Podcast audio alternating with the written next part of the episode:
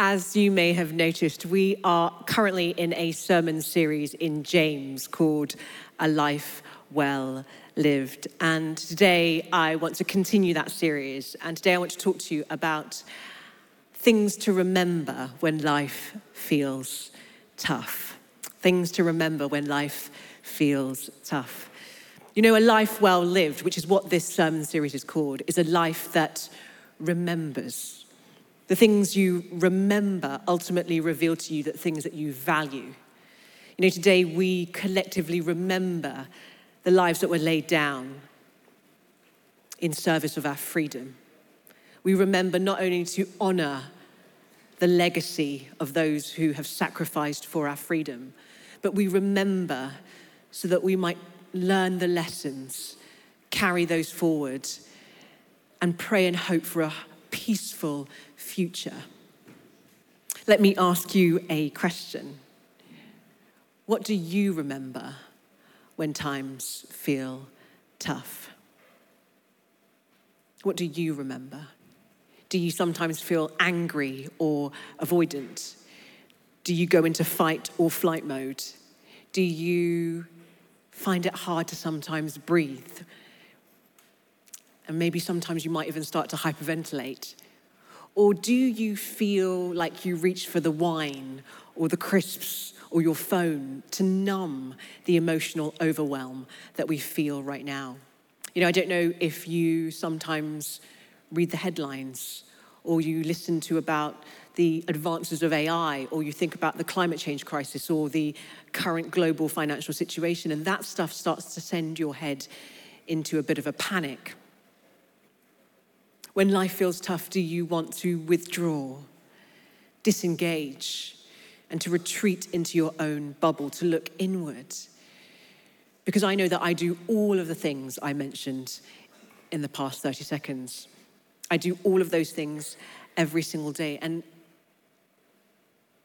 I'm desperately looking for peace. Peace, not just for our world, but an inner peace. And sometimes I think about what is solid and secure and stable to build on during a time when the world feels like it's shaking. And the conclusion that I've come to is that only Jesus can give me the thing that I really need.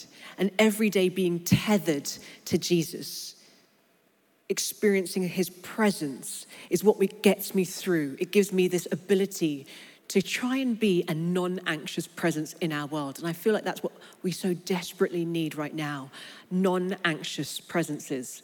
And over the past month, I have been traveling all across London, meeting up with some of you in your workplaces, in your communities, and just having a coffee and a chat. And in our conversations, I've walked away so encouraged and so inspired because even in tough times, many of you are trying your best to remember God, to create space for Him. Many of you are trying your best to be a non anxious presence in your workplace when things are really stressful. Many of you are trying to be a non anxious presence in your community, in your family. And I know that many of you are trying to be a stable, solid, secure person for a young person who's struggling in your life. Many of you are seeking after God even during tough times. And I want to read to you from James 1, verse 2. And I'm going to read from the message translation. Anyone who meets a testing challenge head on and manages to stick it out is mighty fortunate. For such persons loyally in love with God, the reward is life and more life. Or in the NIV, it says this the person will receive the crown of life that the Lord has promised to those who love him. You know, when times feel tough, it's easy to think about our own perspective and to look at things from our own human perspective. But this morning, I want to offer you things to remember when life feels shaky. And it's to remember this remember your relationship with God, remember God's perspective, and remember God's priorities. The thing is, we can often face tough times, and we can want those tough times to stop. But one of the themes of James is that he encourages people in tough times to hold on to your faith, to hold on to Jesus, because actually it is God's perspective that matters, and it's God's priorities that matter. And I know that when I look back in my life, the toughest times, without a doubt, have been the times that I've grown most. And actually, the goal of life is not necessarily to be happy, but the goal of the Christian life is to become more like Jesus and to be closer to God. And I don't know whether you have experienced this yourself, but I know that I've experienced this in my life. When I go through the toughest times, I experience the closeness of God in a way that I know I haven't necessarily experienced during the easier times in my life. James is a very practical book. But in addition to being quite practical, it's a very punchy book. James assumes you have a relationship with Jesus, and he talks about what your life will look like if you are loyally in love with him. In tough times, we remember to double down on spending time in God's presence. And actually, in the book of James, there is this reminder to pursue God's perspective and God's priorities. James knows that the influence, the ideology, and the pull of the world is so strong. And the entire book of James is this reminder, and I need to be reminded all the time to remember what we really believe, to remember the values of the community of the people of God, and to dare to live courageously and to resist, to reshape, and transform the culture around us. In James 2, verses 1 to 5, we read this in the message translation My dear friends, don't let public opinion influence how you live out your glorious Christ originated faith. If a man enters your church wearing an expensive suit and a street person wearing rags comes in right after him, and you say to the man in the suit, Sit here, sir, this is the best seat in the house. And ignore the street person or say, better sit here in the back row. Haven't you segregated God's children and prove that you are judges who can't be trusted? Listen, dear friends, isn't it clear by now that God operates quite differently? He chose the world's down and out as the kingdom's first citizens with full rights and privileges. This kingdom is promised to anyone who loves God. So the things to remember are God's perspective and God's priorities. I've been working here at HTB for seven years, but I used to wear a proper suit in my old life. I used to practice law, and I did that for 10 years. And actually, for 10 years, I lived in New York City. And there's something about going to a place, going to a big city that influences and shapes the way you see things and the things that you valued. I arrived in New York City aged 21, and as soon as I got there, I figured out I'm wearing the wrong clothes, I'm wearing the wrong shoes, and I'm wearing the wrong makeup. I was a hot mess. And I remember walking down the streets of New York City and looking around, I was like, everyone is so pretty here and everyone is so well dressed. And I quickly figured that everyone wears black in New York. It's a great color. So basically, over time, I started wearing black so I could fit in a little bit better. It's actually a very um, flattering color for everyone. So that's what I used to wear when I used to live in New York. And as a lawyer, I. Um, how it kind of works a little bit in law is that in order to get promoted to partner level, you basically have to not only be technically competent and very good, you have to work very hard, but you also have to schmooze and you have to do a lot of what's known as business development and networking. And so, um, in my conversations with at work, I remember um, the partner saying, Well, if you want to get to a certain level, you need to start to bring in some business. And what they would encourage me to do is go to networking events and basically uh, work the room. And as soon as I heard that, I think something in me died because I hate going to networking events. Um, I actually could think of I would rather like stick pencils in my eyes than go to a networking event, if I'm being really honest. And I, when I think about it, the reason why I didn't like networking events is because they were always a little bit snooty. Yeah, this is New York City, where people are like very busy and they want to make every minute count. So I'd walk into a room and you start talking to someone, and the first question they'd ask you is like, "Oh, what law school did you go to?" And then they would ask you, oh, so what firm are you with? And actually, like, you know, I mean, those are questions that people ask all the time. But um, what I experienced was like very quickly, if you didn't go to an Ivy League school, and if you didn't work for a big enough corporate firm, that was like, oh, it's time to get out of this conversation and move and talk to somebody else. And so that is what tended to happen, really. And after a while, um, every time I'd summon up my strengths, be like, come on, we can do this. We're gonna, we're gonna bring in some business. And I remember I would have a performance review every year, and the partners would sit down, and every year we'd talk about the same things. We'd talk about um, how many hours I'd done, how many clients I'd billed, um, are my clients happy? Am I bringing in more work? And am I, am I getting more referrals? And the ultimate goal was really like the more money you make for this business, the better. And I remember I mean, it's a for-profit law firm, so you, you do understand. But I remember, like, um, I remember being at that stage of my life, and I, I just, I wanted to do well, and so I, I worked really hard, and actually, I, I made the firm so much money that by the age of 29, I'd made partner, and. I think a lot about the things that I sacrificed over that period of time because I was just in the office a lot. And I remember um, when I was living in New York City, I would start to look at people through the lens of wealth, power, appearance, and status. And every time I'd meet someone, I'd look at them through that lens of like, is this person going to help me to get where I want to go in life? Is this person going to advance my career? And if I didn't think so, I'd just start moving on. And, and that was just kind of the environment and culture that I was in. And if I'm being really honest, when I was living in New York City, I would say I was quite obsessed with my own priorities and my own perspective.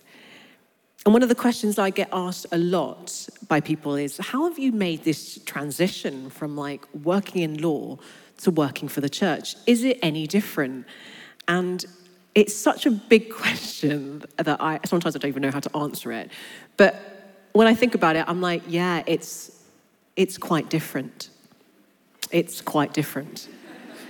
Um, and I think that's because the measures of success in the Western capitalistic model and the values of God and the way Jesus sees people is radically different. It's radically different. And when I reflect on my time in New York, I, I really wish I'd spent more time wrestling with why I found it so hard to share the reason for the hope that I have in Jesus with my, the people around me. I found it really hard to talk about my faith in Jesus.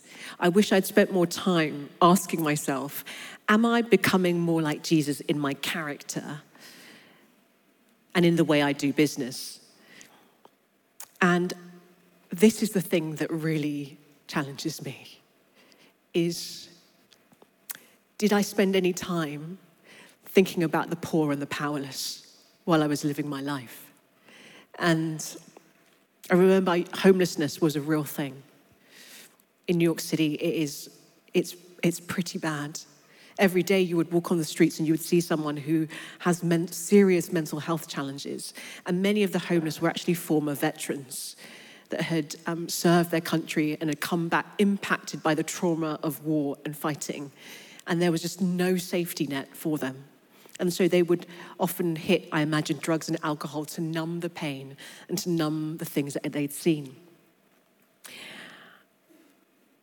And I think that's one of my reflections and the things that I think about is how do I see the people around me?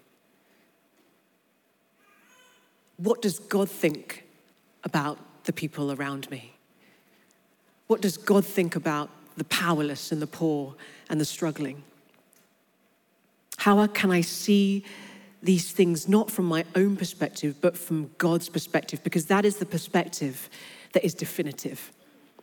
And I think that is what James is getting at in this passage. He's saying, don't let the ideology of the world infiltrate or dominate the culture of this community, the community of Jesus. Because in this community, the community of Jesus, we don't look at people through the lens of wealth, power, status, and appearance. In this community, it's okay to feel wounded and broken and vulnerable and poor. In this community, it's okay to rock up to church on a Sunday morning and say, I'm not okay right now. This is the marker of this community. And James is saying, when you walk through the doors of this community, you shouldn't experience judgment or condemnation or discrimination or bias. You know, the ideology of elitism, of materialism, of prejudice and racism is so rampant through all sectors of our society. This ideology is so strong, but James is so saying, not in the community of Jesus. We live by a different set of values and we look at things in a totally different way. And I think this way, this lens of seeing both ourselves and one another, it needs to change. The way we see our lives, our story, the people around us, has to be filtered through the lens of Jesus. And by the power of the Holy Spirit, that kind of living is possible. My dear friends, don't let public opinion influence how you live out our glorious Christ originated faith. So remember God's perspective. But what are God's priorities? What are God's priorities? I was born and raised in London, but I grew up on a council estate in North London. And the council estate was in Maida Vale. And I remember I would tell people in New York that I lived in Maida Vale because actually Maida Vale is known as a very kind of affluent middle class area with lots of very pretty mansions. But the bit of the street I lived on was um, the bit where the rich and the poor met. And there are lots of council estates. In fact, there are, there are council estates in South Kensington. If you walk around here, you will see there, is, there are estates everywhere. And um, but I would tell people I lived in Maida and I would let them make their own assumptions about where I lived because I wasn't going to tell them I grew up on a council estate. And so I grew up in a council estate, and every day on the estate, when you walk to take the lift to go downstairs, you wouldn't know whether someone had urinated in there. And as a child, I would see all kinds of things on the estate. There were issues with drug, drugs and alcohol. Um, and I think life was just really tough for some people on the estate. They, they had so little, and the only way to escape their pain was to go and reach for things to numb um, the pain in their life. There was so much trapped pain. And we all believe a story about ourselves based on the environment that we're in you know, when, when I was living in New York, the, the environment I was in told me a story about what I should value.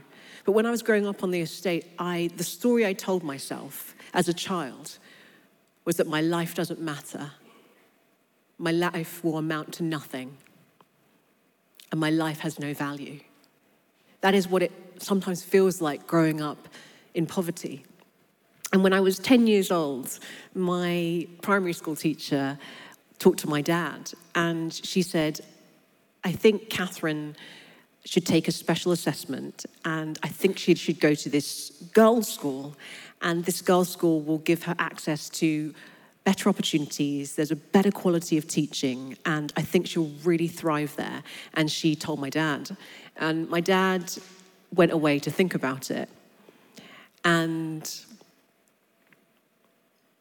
I think when he was trying to balance what was the best thing for my life, he couldn't bear the thought that I would be labeled the poor child in a class of very privileged middle class girls.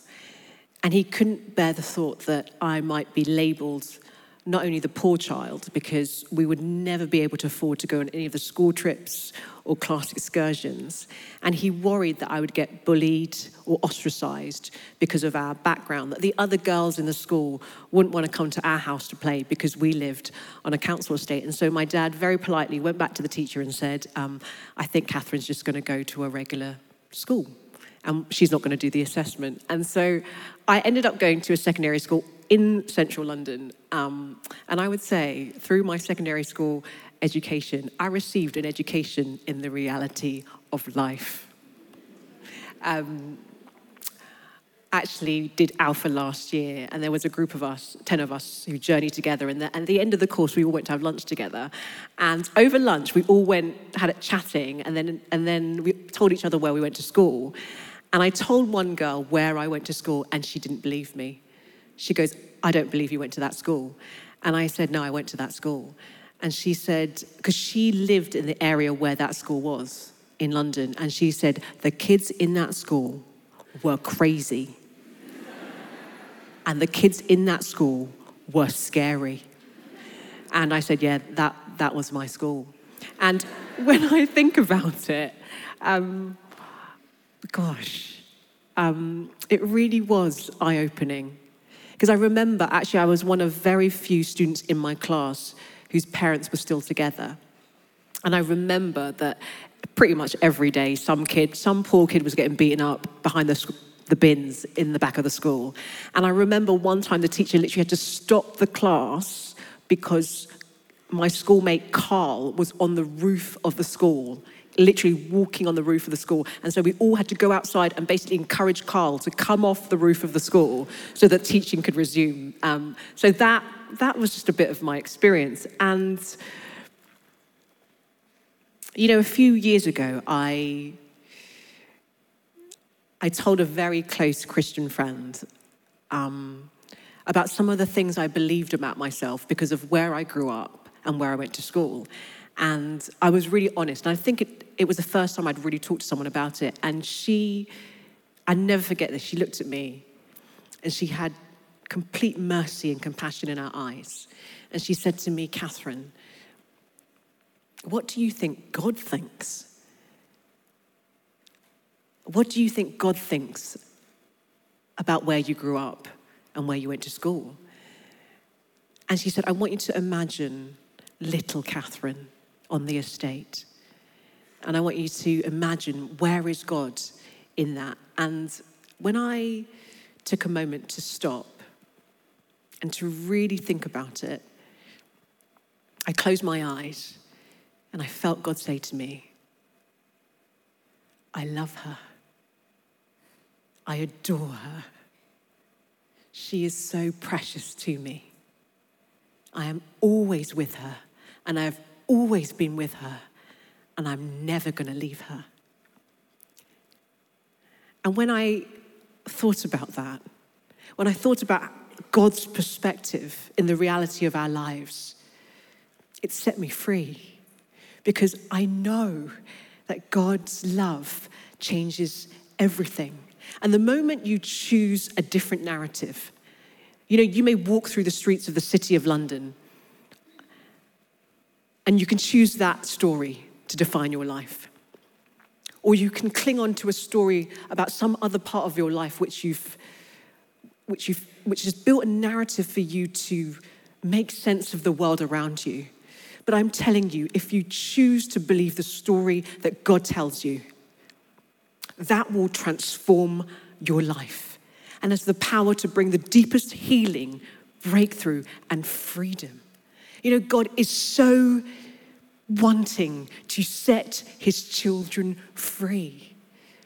Children that grow up in poverty can often experience a real fear of failure and self limiting beliefs.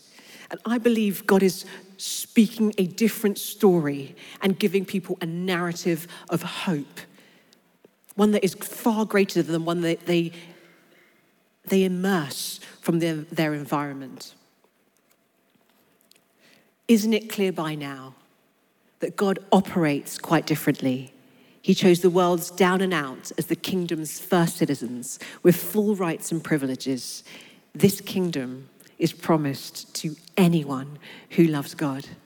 You know, when you wrestle with the kingdom of God, and someone once asked me, what does that word kingdom actually mean? It means a different system. That in God's kingdom, the lowly are lifted up. That's God's kingdom, where rich and poor can dwell together and there is no separation. You are my brother. I am your sister. And we're part of this family and community where the lenses of wealth, power, and status disappear.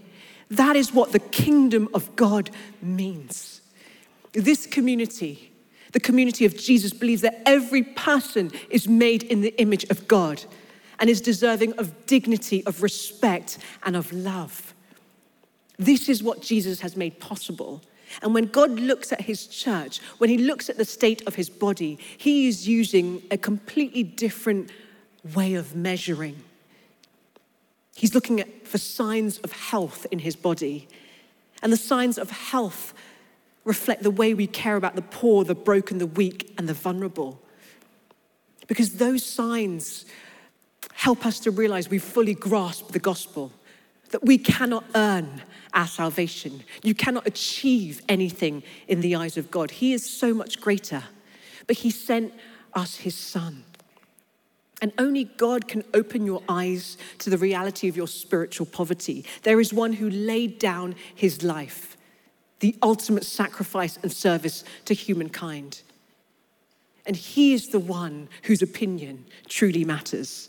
And that is the most important thing to remember. What does Jesus think? What does Jesus want me to do with my life? What difference does having a faith in Jesus even mean for the Monday to Saturday? I feel like God wants to bring breakthrough and transformation in the way that we live, not just on a Sunday morning, but so much more. And as we press into that, we're going to see stuff shift in our communities in London. And each one of us has a different part to play. For some of us, it's going to be our prayers for the poor, our contending, and our standing with those in prayer, interceding daily. For some of us, it is going to be to roll up our sleeves and start working to transform and bring about kingdom transformation and serve and love the poor. For some of us, we will need to give radically generous to initiatives that break through systemic injustice in our society.